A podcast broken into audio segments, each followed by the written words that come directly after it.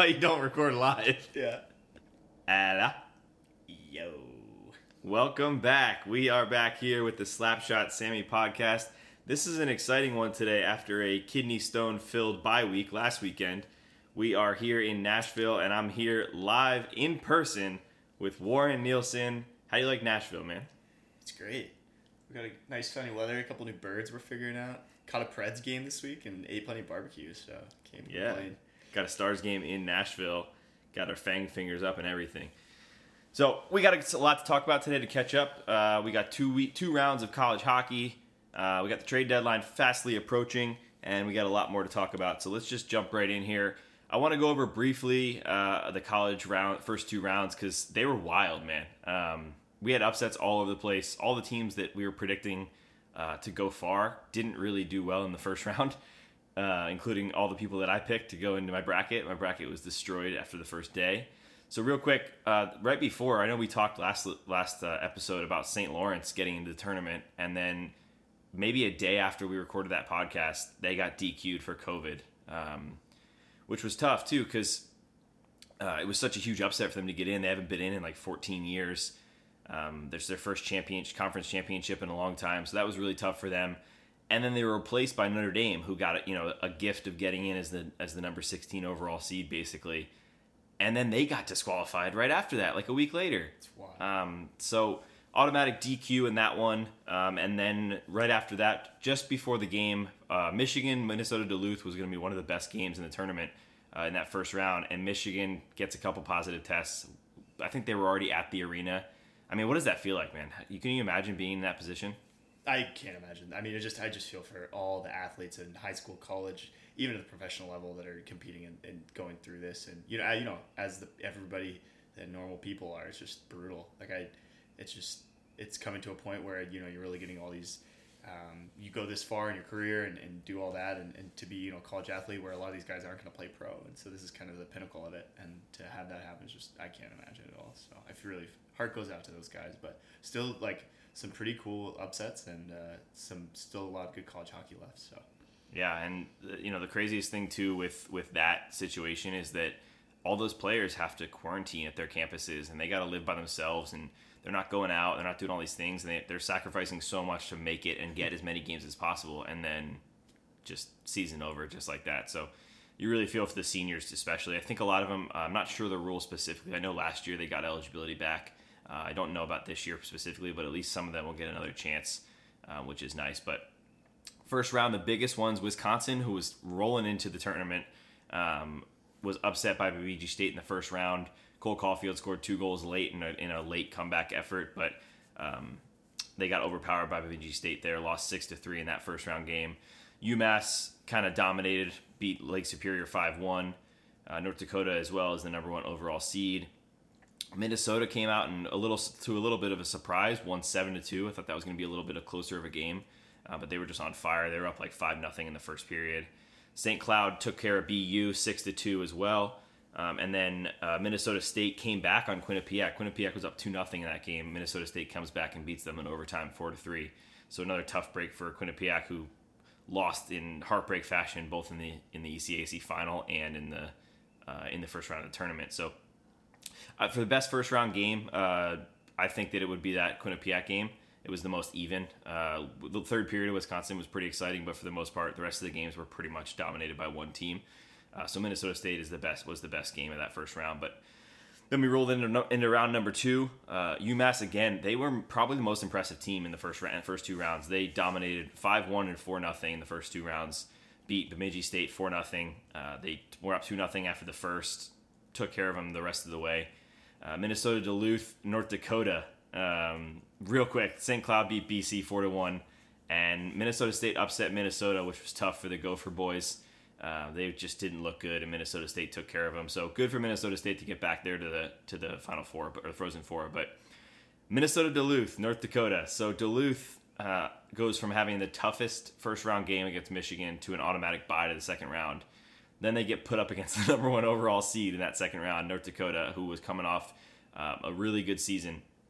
And the game was back and forth a lot, but it was uh, two to nothing in the end. Uh, I think it was nine, either nine or eight minutes left in that third period, and North Dakota scores two goals in about a minute and a half um, to tie that game late, and then it goes to overtime.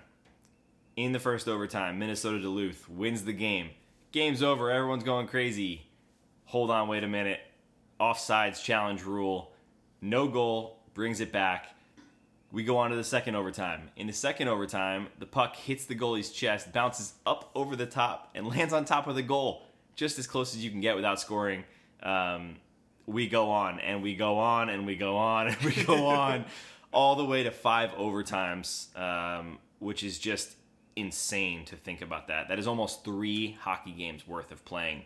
Um, I know that a couple goalies got pulled because they were just cramping up, not able to play enough after those those overtimes.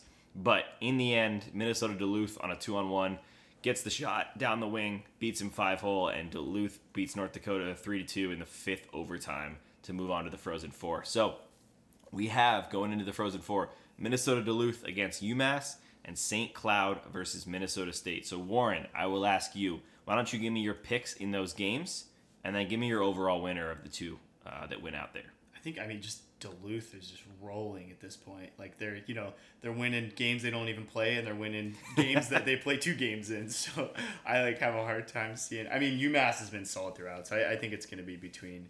But uh, yeah, I'm going to say Duluth. Um, I Minnesota State dealt with Minnesota like handily. You know they're going bar down on empty netters, but I, I just still think that I can't see Duluth with you know teams that face adversity and get that far just do tend to do well. So I would I'm putting in Duluth the Bulldogs and honor Mark Pavelich too. So yes, and you're you're giving them a third straight championship. Why not for Duluth? They yeah. uh, after a bye year last year with no tournament, they won back to back 2018 and 19. So there you hear it. Warren Nielsen picks Minnesota Duluth. I actually agree with you. I think that that UMass Duluth game is going to be really good. Um, and I think whoever comes out of that wins the, the championship in my mind. But going to be fun. That's April 8th and April 10th, I believe, is the final. So uh, looking forward to that next weekend or next week. Let's roll back into the NHL here. So something we've talked about a lot. Um, it's almost mind baffling when we talk rookies scoring in their first ever game. So something about it. What is it that bring then when a rookie goes into their game makes them so hyped up and ready to go that it seems like they always score in that first game? I don't know. You know, I think part of it could be that lap they take by themselves. you know, I love that the NHL teams do that, get the guys going. But I, part of it, I think, is like you know when you when you go, you don't play in men's league for a while, like say because of COVID or whatever, and then you get out there and then you're just so kind of in your own like little world that you're not necessarily like the playmaker and you're not looking up as much. And I think at the pace that the NHL is, a lot of these guys are coming up from you know college or the juniors or even the AHL, and, and it, I think it's just a step up, and they're kind of people are setting them up more than they're setting up, and I just think it's a whole adrenaline rush that they just have this next level to kind of tap into, and they got a lot to prove, and, and so I think that maybe that's why. But you know, it's that first game is just I can't imagine the jitters that they go through, and I'd be interested to see, you know, at what point do they score in their first game? You know, so I don't think any rookie's gonna score on their first shift of their first game. Like they're just they're trying not to vomit and then change as soon as they dump a puck deep or something. But yeah, I don't know. Yeah, like yeah, you were gonna like Matthews, you know, buried four, so obviously something's going on well with there. But you know, there's some rookies that they may not play again, but somehow they find that in the back of the game. I don't know. What do you think? Yeah, it's it's been funny too. There has been a couple that have scored on their first shots, uh, their first shift, but it's it's rare because you know they're all hyped up, they're all jittery, getting out and going as fast as they can. But um, something else too that's that's rare in the NHL that maybe boosts it up a little bit is they do fly their families in for the first game when mm-hmm. they when they make their debut. So I mean, it's got to be nice to have your family, and especially if it's like you know, I know a lot of guys make their debut. Justin Dowling made his debut, I believe it was Calgary, which is his hometown. Yeah. So they didn't just fly in his parents; they had 30 tickets for him. So he's got his entire family and friends there um, for him to bury his first goal. So um, I I don't I really don't know. I, for me, I'm the opposite. When I put my first game in a in a season or something, I'm more nervous, and I, I usually don't play as well in the yeah. very beginning, especially the beginning of the game. So uh, but the, the running total right now is 631 rookies have scored in their first game. 52 of them have scored multiple goal games, and then the, the record holder is who you spoke about before, Austin yeah. Matthews. I believe he's tied with one other guy for four goals in the first game, uh, which is crazy, man. He he burst onto the scene back. I think it was 2016, and he uh, scored a lot of pretty goals too, and he hasn't stopped scoring since. But it's an interesting thing to keep keep an eye on. I just feel like every time I'm watching highlights or a game, I hear something, rookie scores on his first shift of his first game, or Yeah. NHL debut couldn't go any better for this guy, and so it's funny to see that in a total. Um, and it looks like it happens a lot with 631. So uh, keep an eye on that. But uh, let's talk about the stars now. So we, we haven't talked about the stars in a few weeks because it's been pretty uneventful uh, in that it's been consistent in the wrong way. Um, but in the the good news of it is, as we record this right now, they are five points out of the playoffs with four games in hand on everyone they're chasing. So somehow, whether it's the teams above them not winning or they're all beating each other back and forth to allow the Stars to catch up a little bit, um, you know, the Stars only have, I think, 13 wins in their total uh, other games this season. So the ridiculous part of their record is that they also have 10 overtime or shootout losses. So in a way, they're losing a point, but they're also gaining a point. They're they're winning or they're losing correctly, which is helping them a lot to, to keep pace. But also, you look at it if they're just a decent overtime team, they're in the playoff spot right now. So that's got to be tough for them. Then it has to change because you have to figure out a way to get that extra point, especially playing against all these teams that are in division. Every game is a playoff game for them uh, going forward. But right, let's look at the the high points here. Um, Jason Robertson, you got to see him on Thursday in Nashville. What do you like about him uh, coming in as a rookie right now? I mean, he just has his head up. He, he's making so many plays on both ends of the ice, and he's just just such a happy guy. Like, yeah, I love seeing him at, the end of interviews. He's always like, oh, yeah, yeah. He's just he's just so stoked to be there, and, and I think he he's setting guys up. You know, he's with Hintz and Pavelski, which I just think is a really good line, um, and I just think that they're they're getting kind of the looks that they want. Like they get the talent out of Hintz, they're getting um, the hands out of Pavelski, and then they got the speed and kind of like youth out of Robertson. And, and he's just, I think, a real humble, like hardworking guy that's gonna do a lot for the franchise. So, and I'm gonna say about the shootout losses, maybe they, you know, think Jokinen and Ribeiro could come out of retirement. Yeah. bit, They need somebody to do something. Um, I I agree. that Robertson's funny. He got his head up too. He's also got his visor up above his helmet. So Yeah. I like that style. But um, that line. So Robertson, Hintz, and Pavelski pu- put together on uh, just about a week ago now, and they went uh, combined for three goals and five assists in their first game. They have not gone without a point in every game since. Robertson is on a three goal uh, three game goal streak. Hintz has scored in basically every game he's played when he's actually in the lineup, uh, which is rare nowadays.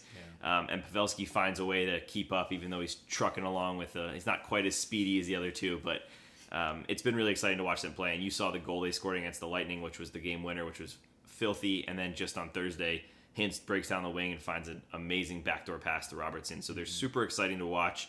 They're able to back the other team off a little bit and just give their offense more space that they don't normally have without him. And that's something that Seguin does a lot as well, which is why they really, really need it. Um, especially because their other speedy winger, Dennis Gurianov, just hasn't found it so far this season. Um, you know, you think you think he breaks out of this this slump? He's currently only got six goals. Um, he had six goals in just one series in the playoffs last year, so definitely definitely needs to get picked up a little bit. Um, do you see him breaking out of this before the end of the season? I think so. I mean, I think his last game we were talking about this that he looked really good. Benn maybe had one of his better games, and I think Gurianov really benefited from that, or maybe it was vice versa. But them and they got uh, Faksa on that line, and I just think that I think he's getting more looks. I think he's looking more like himself, more like kind of a power forward, but still like you know flying down the wing and, and getting more of the kind of shots he wants to make and creating. I think he's still like it's kind of the sophomore slump, and I don't think you know he's obviously almost lost them the game in that overtime against the Lightning um, with that kind of dump and. I don't know what he's doing. I mean, you know, not to say that I would do any better, but I, I, I really hope he comes out, especially since I said that he was one of the best scorers in our first podcast. But and you know, just for his sake too. But I don't know. I, I think he'll come out. I think he's going to be better than like the Nichushkin that never really kind of came into his own. But I they're different players as well. But I think he shows a lot of promise, and I think you know he went from not having a lot of points and being in a big slump to last year making a difference in the playoffs and so on and so forth. So I think I am a hopeless optimist, and I'm going to say yeah that he'll come out. Yeah, and he's also a streaky player overall. If you look at his stats, even back in the AHL, he would go four games in a row with a goal and then miss 12. Uh, and then he would go three in a row and miss six. And so he's always kind of been like that, which is, you know, what happens with a young player. Mm-hmm. And, you know, it just I just talked about this in an article I did on him that he's a 23 uh, year old player. Like, you got to remember that. Everyone's like so jumping on his back and come on, he, he's supposed to be a big scorer, and all the pressure was on him because Seguin's out, Radulov's been out, Kiviranta's been out. But you got to remember this guy's 23 years old, so the biggest things that come with development are patience, consistency, and the ability to deal with the ups and downs. Mm-hmm. So, you know, the reason you have trouble being consistent is because you get really high and you get really low. Just like a college lacrosse player or a college hockey player, mm-hmm. it's hard to balance that and stay streamlined. That's why those veterans, you don't see them go three more four games without a goal or without a point because they're able to get right back on the tracks. Or if they're really high, they're able to stay that way and not go the dips and the um, the ups and downs as much as uh, a younger player would do. So have patience. I think he'll be fine. Um, he did look really good with Benn. Um, that's such an interesting line. You know, who saw Faksa, Benn, and Gurianov as a line? Um, I know they're missing three key players right now, but um, you know, you get that along with the Dickinson, Cogliano, Comeau line and the Pavelski, Hintz, Robertson line, and it's just the most random uh, assignments for each person. And then you got the all rookie fourth line. So mm-hmm. uh, good things coming. I think it's been interesting for the Stars. They've played you know, I've watched all their games really, really detailed, and they've played well enough to win so many more games than they've won. Rick Bowness is a very honest coach, and in every interview, he's like, "We had 27 scoring chances, and they had 11, and we lost in overtime." and he's so honest about it because yeah. he's kind of you know baffled, like a waffle about it, and doesn't doesn't really know what's going on or why they're not winning games. So you kind of feel like once they break out of that, mm-hmm. maybe they'll be able to keep rolling. Unfortunately they thought it was once they broke out of their scoring slump, and then when they did, and they scored, you know, 12 goals in two games, they went right back into their zone. So you hope that it maybe it's the right time to break out, get a three game winning streak here going into Carolina, and then get Seguin and Bishop coming back in the next couple weeks to really push yourself towards a playoff spot because it is there for the taking. Mm-hmm. If they just play their game and put a couple more pucks in net, um, they get that key save and that key goal, which is what they've been missing. I said it to you at the game. I was like, okay, they're up 2 1. This is where they've been in almost every game in the last two months, but they never get that 3 1, and then all of a sudden it's 2 2 late in the third and they lose in overtime. So if they can keep getting that, Seguin and Bishop are, are starting to skate. Seguin might practice next week with the team, which is so great to hear. Yeah. Uh, and so maybe they can get their, their full team back in, get Radulov back a little more healthy, and really make a push towards the playoffs, which would very much affect the trade deadline for them because yeah. right now it's up in the air whether they're going to be buyers, sellers, or nothing. Mm-hmm. Uh, so it'll be interesting to see. Um, but what also makes it even a less uh, intense trade deadline for them is they did just sign two North, North Dakota free agents uh, last week, including one mid game in Nashville on Thursday. Yeah. Uh, they got captain and forward Jordan Kawaguchi, who led UND in scoring the last three seasons really, really big signing. I'm honestly not really sure how he didn't get drafted. I don't get that fully when you're leading the one of the best teams in the country mm-hmm. and scoring in three years, but they believe it's a really big signing. And then they also signed the goalie Adam Scheel, who made 52 saves in that five overtime game.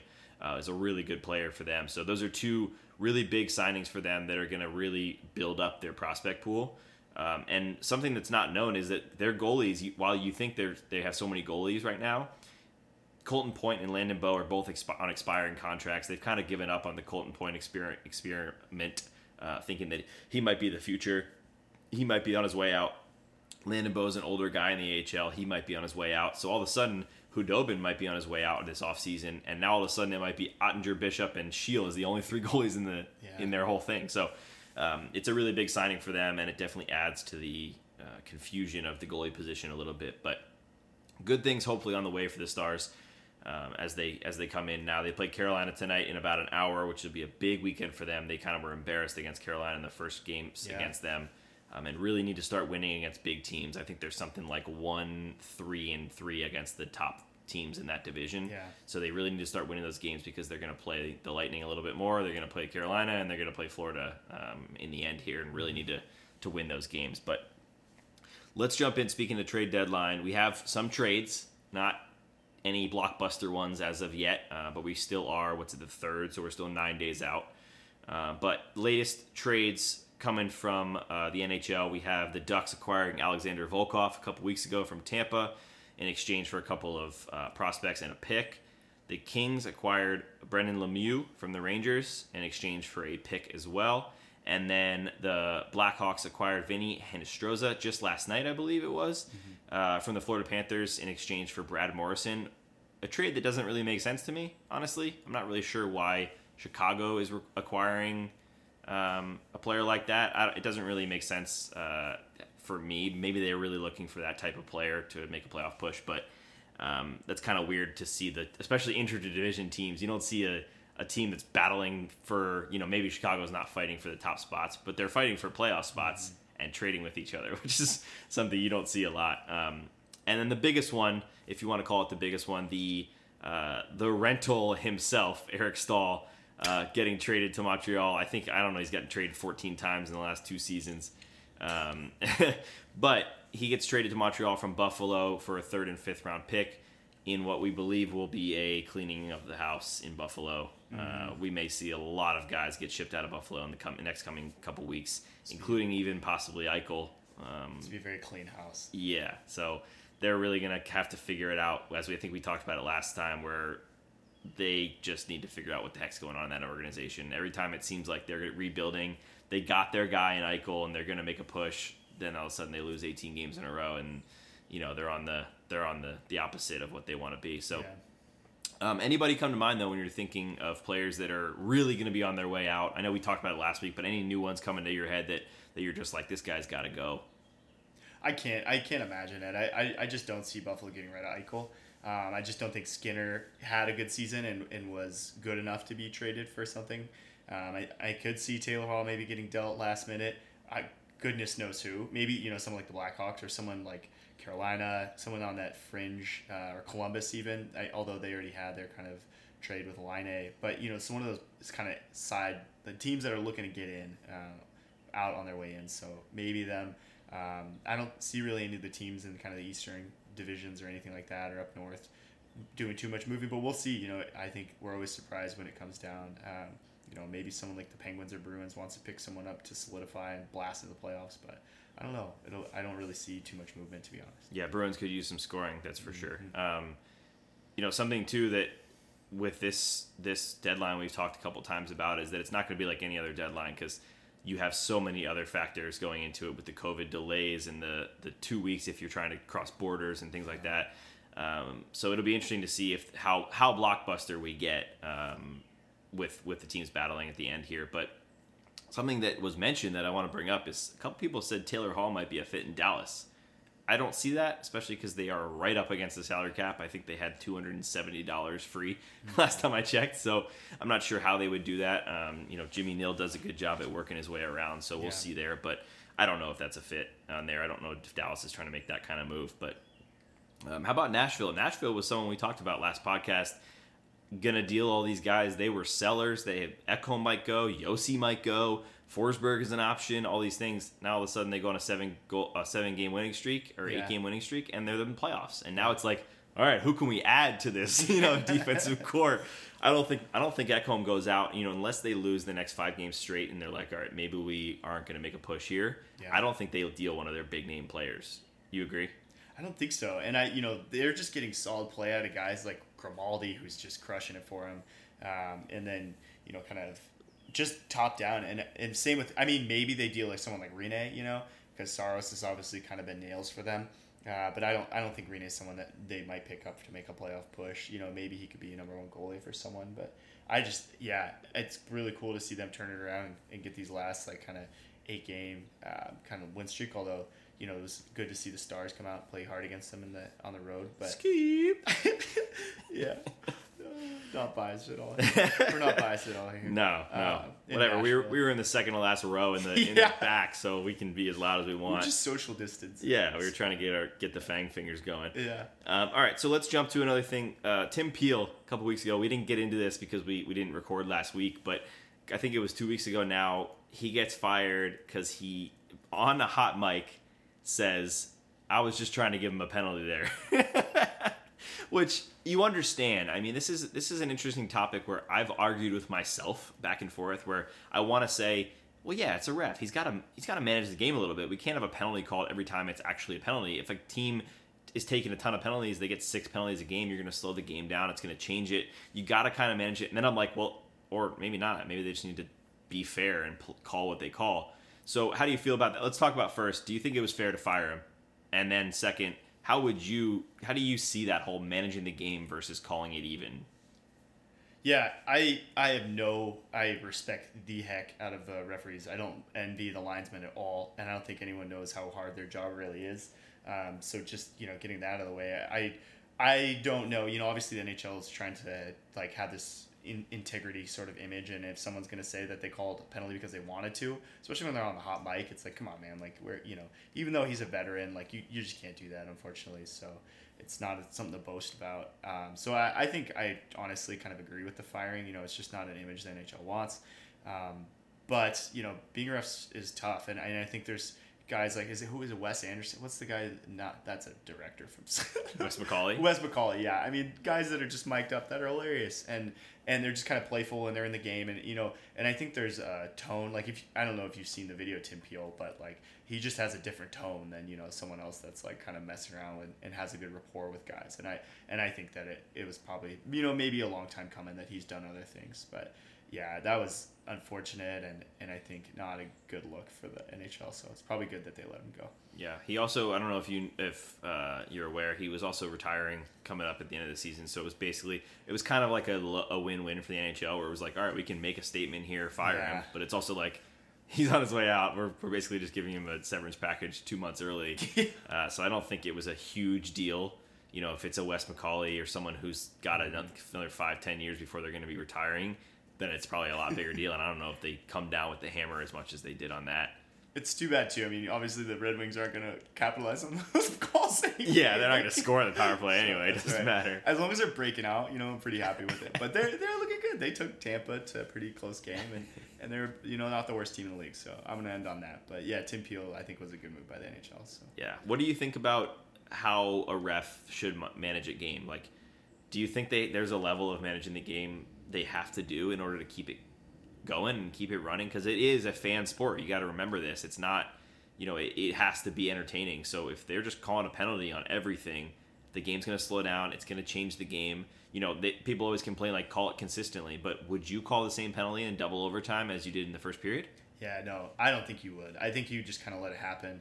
But you know, this is a different situation. I think that's apples and oranges a little bit, but I I think that there's refs that have made it to this level that you know obviously have progressed through the ranks and those guys and they are good at their job and I and I think that I'd say nine times out of ten the refs make the right call. It's and it's really amazing to watch even on instant replay. You know, other than maybe the offsides which they miss, which is the linesman not the ref, but but like it's pretty amazing on instant replay how often refs are right and i think for as often as they're wrong like it's going to balance out eventually. Like the puck doesn't lie to some extent you know the, the bounces and stuff it's going to go to the team that's working harder and, and i think you really can mostly remove refs from the game you know there's glaring instances of it but i, I think that yeah refs are going to not make as many calls when it's overtime and late in playoffs but i think that it kind of usually evens out and i don't think you know maybe we'll get a call or someone tweet at sam nestler but if there's any like glaring instances of refs making a huge difference in a whole like series, not just a game, but like a whole series. So I can't think of any, you know. Yeah. But. Yeah, I agree. I think it's it's a balance, and it it it'd be really hard to not have some type of managing the game going on and some yeah. type of back and forth. So um, I completely agree. But all right, we have a new exciting segment. Uh, shout out to Andrew Bull and Big Andy Nestler for the ideas for the podcast. But I'm really excited about this one. So I actually heard partially some of the uh, idea as well from the Rinky Dinking podcast, where they do some like awards and things like that, where you come up with your your picks for the year or your picks for the week, whatever it is. So we're going to introduce the new segment segment called Slapshot Picks. This week we're going to look at the first half of the season. So what I want to do first, I'll go with you for you, and then I'll give you my my answer back uh, afterwards. But let's start with favorite moment of the first half of the season. I think just how well that the NHL has managed it with, despite being COVID. You know, there's games that are getting postponed, but there's no crazy outbreak. And yeah, the, the virus and pandemic are tapering off, but I just love how well they've managed the pandemic, that there's still road games, that they made hockey happen. And like, and it's this great, you know, just wonderful thing. And I, I just think I commend the NHL on doing that. And then I think it's awesome to see someone like Sergei Bobrovsky and the, the Panthers coming out, coming into their own, a breakout team for the last 30 years, quote unquote. well, you know, but I just, it's really cool to see them actually come out. So I picked two moments, but I think those are my first two. And maybe the Tahoe, Tahoe outdoor games, you know, who wouldn't want to watch the NHL from a kayak? Look at, look at this guy just firing three answers as his first day. Way, way to commit there, Yeah, Warren. these are, I'm, I'm, these are my wrist shot picks. They're- Yeah, they're this, very, this like, is also coming from the guy who was applauding the refs as they came on the ice on Thursday's game against Nashville. Gotta give it up for the strikes. Gotta give it up. All right, so we'll we'll give you three on that one. It's it's one from here on out. All right, quit breaking the rules. All right, all right. All right, surprise, surprise. My favorite moment of the first half is when the Stars finally beat the Lightning. Oh my goodness, it felt like it's been 10 years. Vasilevskiy with three shutouts in a row against the Stars, dating back to Perry scoring the winner. The last time the Stars had a lead against Tampa until this last game was Perry's first goal in Game 5 last year at the Stanley Cup. So it felt like a long time coming, and they deserved it, and they won. And it looked like it was going to be another moment where they were about to win, and then they tied it up late, and then we're going to lose in overtime. But Hintz scores that pretty goal in the last minute and a half, and they beat the Lightning. So that's my favorite moment of the first half. Uh, most surprising performer of the first half of the season. I got Kirill Kaprizov. He, I mean, I, first I can't even notice his name, but he's just nasty. He makes plays every single game. Um, he's just bearing. He's leading the rookies NHL in, in scoring, and he's just really a boost to that whole Minnesota team. And he's and he just looks like he's having fun out there playing the game. And, and so I got my hat off to Kaprizov, even though you know we kind of saw with how he did in the KHL, but I think he's kind of my guy. Yeah, I don't think anyone expected him to be this good. He was, you know, a lot of guys come in with hype, but he's no Connor McDavid where you knew he was going to be good right away in the NHL. Uh, so he's doing really well, and he's fun to watch in those those retros that they seem to wear every night. God, that's later answer. Later. Yeah. but um, that's also a race to keep an eye out. Sorry to, to keep going off track, but Jason Robertson is right on the nipping at the heels of Kaprizov after uh, a ridiculous March. So that'll be a fun. you'd say that. The Calder race will be fun to watch. Um, my most surprising performer is actually a former Dallas star, Jack Campbell, who was a huge disappointment in Dallas, got traded, now finds his way into Toronto, who just seems to have goalie problems always because they can never find a way to keep Andersen healthy and back him up well. Now Jack Campbell, 8 0 0 in his first eight starts in Toronto, and he looks great. It's not like he's his team is scoring eight goals and they're winning each game. He looks really good, so I really want to give a shout out to him. It's good to see a guy who didn't live up to the hype finally live up to some hype, and it'd be Yeah. cool to see if he really is their future backup uh, for Freddie and maybe even a future guy. I don't know how, exactly how young he is, but I think he was drafted in 2017 or 18, so he's still very young, um, and it'll be interesting to see what he does. So let's switch back to the opposite. Who is your least impressive performer of the first half? I'm gonna loophole and say the Buffalo Sabres, and then say because because Eichel, Skinner, and Hall just can't can't find a way to win. I mean, I, I feel for Eichel. Like the dude's been injured the whole year, and he's an awesome player. And I really just feel for the whole franchise. Like losing 18 games in a row really hurts, no matter where or when or who you are. But so I'm gonna put the the Sabres as my least Just as a whole, they did break their 18 game losing streak. Yeah, Shout they out, did. and they lost right again after that. But yeah. Um, all right, mine is going to be Seth Jones in Columbus. Uh, we talked a lot about that combo before the season, and then we talked a lot about that combo of Jones and Werenski during the season and how they weren't impressing. Um, Werenski's turned it up a little bit, and Jones is by far better than he was early on. But still, looking at it, he's only got 19 points in the 38 games, and he's a minus 10. You should not be a minus 10 as the team's number one defenseman. Uh, and Columbus is kind of the, has been in the in between of are we going to be a playoff team or not? They kind of seem like now they're not, and they're kind of folding the cards. They don't seem to be winning a whole lot of games, uh, but we will see what he does. That's that's going to be a pair for a long time. We know that, but I think that we expected a lot more from him, both defensively and on the offensive side.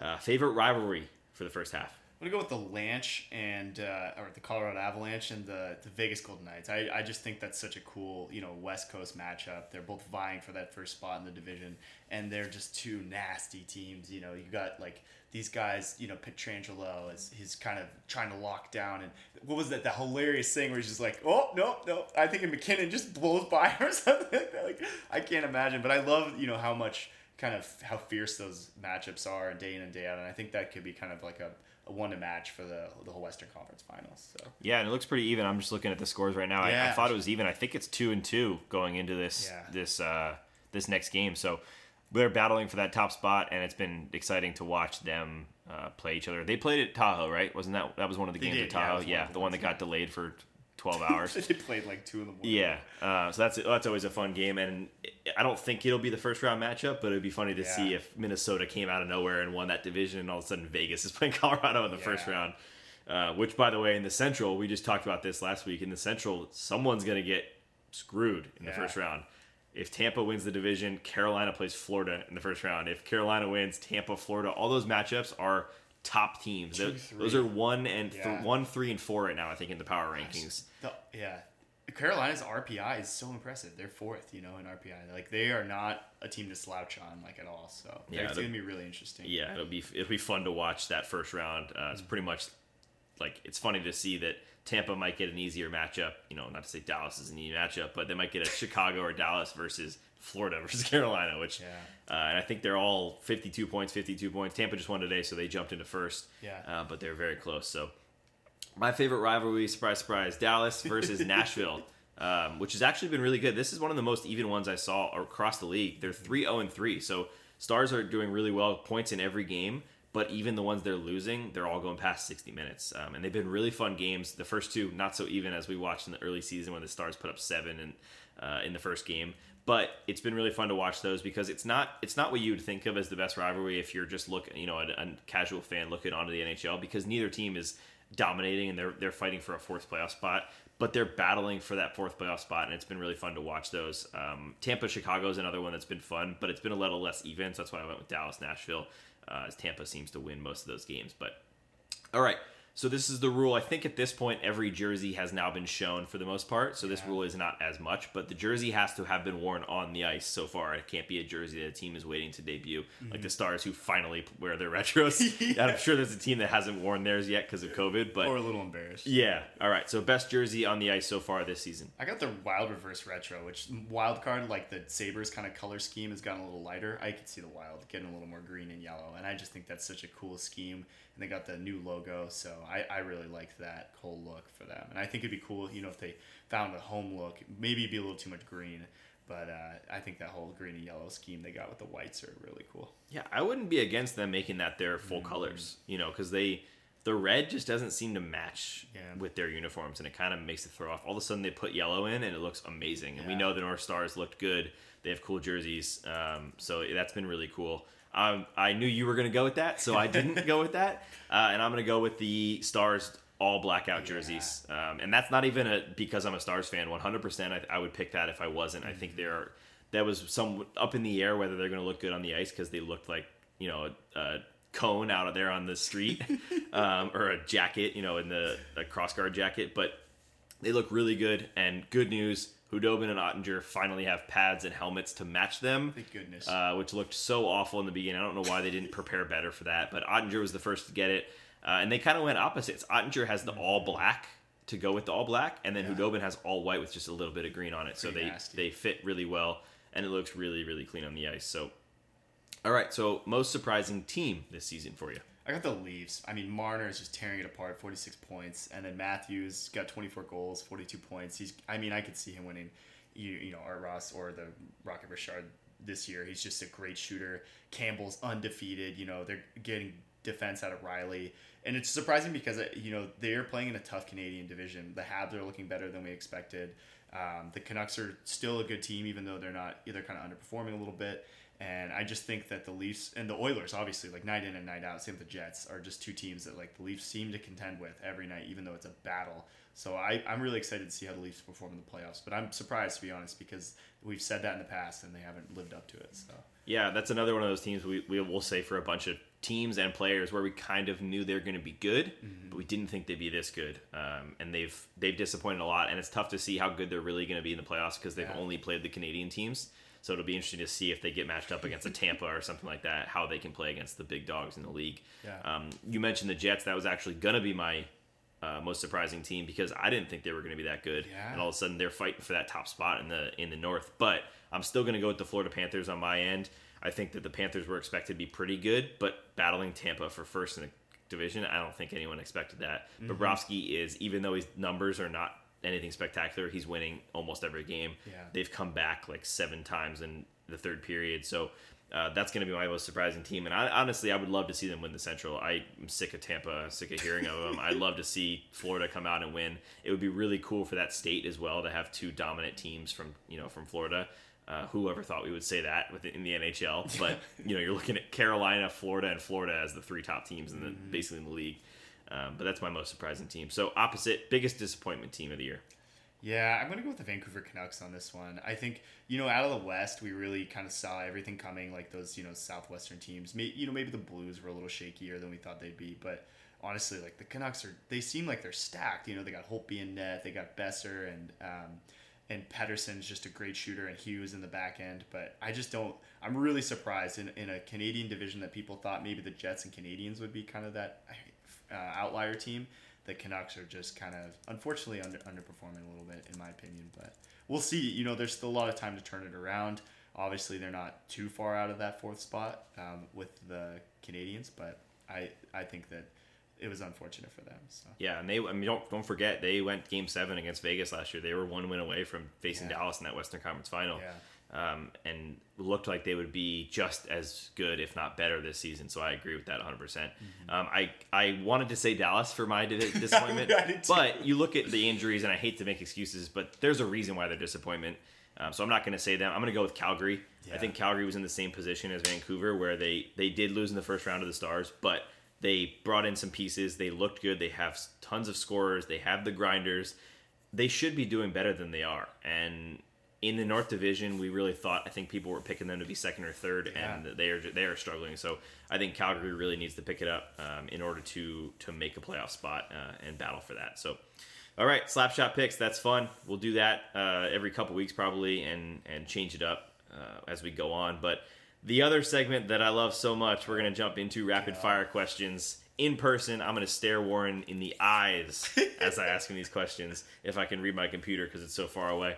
All right, you ready? I have yeah. 15 or 16 questions for you. So we're going rapid here. fire. Yeah, yeah, get your water. No okay. think about it. Just answer. Ready? Okay. TSN or NBC? TSN. Gotta gotta love the boys up north. Jim Houston, absolute legend. All right, tennis or golf? Tennis. Uh, it's my retirement sport. More athletic. Golf is taking up too much real estate. Roope Hintz or Denis Gurianov? Ah, Hintz. He's so nasty. Flying down the wing and hair. You just can't beat the hair. feather and fluffed. Thomas Greiss or Peter Mrazek? Oh, Mrazek, what a, a loss, but also a wonderful uh, pickup for the Hurricanes. So I, I, I love Greiss because I'm a Red Wings fan, but I'm going to go with Mrazek. I feel like, I don't even know if this is true, but I feel like I could name 12 different goalies that played for the Wings in the last two seasons. Because name 12 they just go anybody. in and out. yeah, that's sad. All right, Chelsea Dagger or the boys are back. Oh, Chelsea Dagger. Every time the Hawks score, it's a, it's a great song. We've officially just announcement on the Slapshot Sammy podcast. We've officially changed the Chelsea Dagger from the Hawks goal song to the Warren Salmon Bowl goal song in NHL. so let's just make that announcement. We trademarking it right here.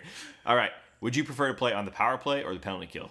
Penalty kill, man. I love flying around out there blocking shots. Plus, I, you know, I'm never going to be NHL quality on the power play. So I don't belong on the power play. I don't belong on. Just, it's not because I want to play on the penalty kill. It's because I don't belong on the power play.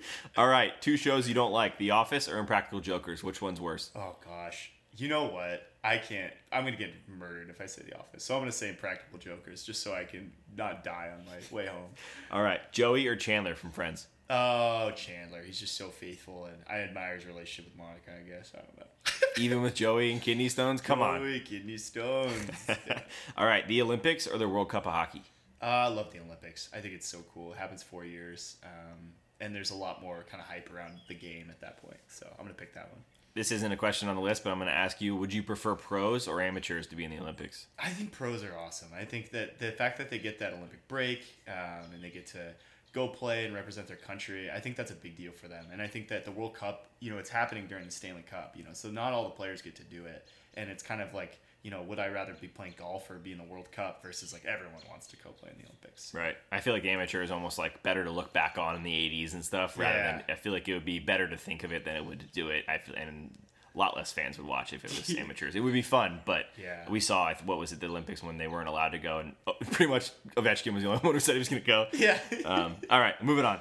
All Star Weekend or the expansion draft? Which one would you watch? Ooh, I I like uh, All Star Weekend. I think it's so fun with the three on three. So the whole new format's a lot more fun. So I, would stick with that. I'm not a GM minded person, so All right, we asked this question kind of, but I'm going to give you a yeah. You have to answer one or the other. Tim Peel getting fired was it warranted or was it an overreaction? It was warranted. I think you can't swear on the hot mic, uh, specifically about a, a bad call. So good integrity move for the NHL. All right, worst trade for one team: Seguin going to the Boston for, or, for uh, going to Dallas from Boston for Loui Eriksson and Reilly Smith, or Zdeno Chara for Alexei Yashin from the Islanders to Boston. I think Boston just missed out on the Seguin. I think Seguin maybe I don't know. There was some debate about whatever, but I think they they lost on a really good player, especially after he won a cup with them, right? So, Yeah, Yeah. freshman rookie year, freshman Yeah. year. Freshman year. All right, who wins the Frozen Four? Duluth, MSU, UMass, or St. Cloud? If you could pick one without worrying about the matchups. Duluth roll ball dogs. All right, Sour Patch or Snickers? Sour Patch.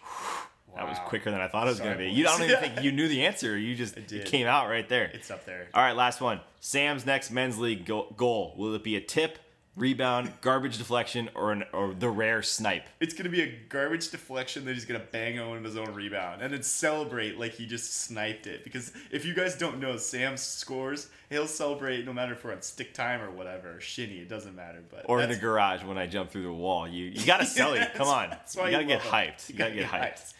All right, good stuff, man. Good stuff. I got one other question that wasn't actually on the list, but I'm interested. It's on the top here for Mm-hmm. for ideas for next podcast. But I want to ask you real quick.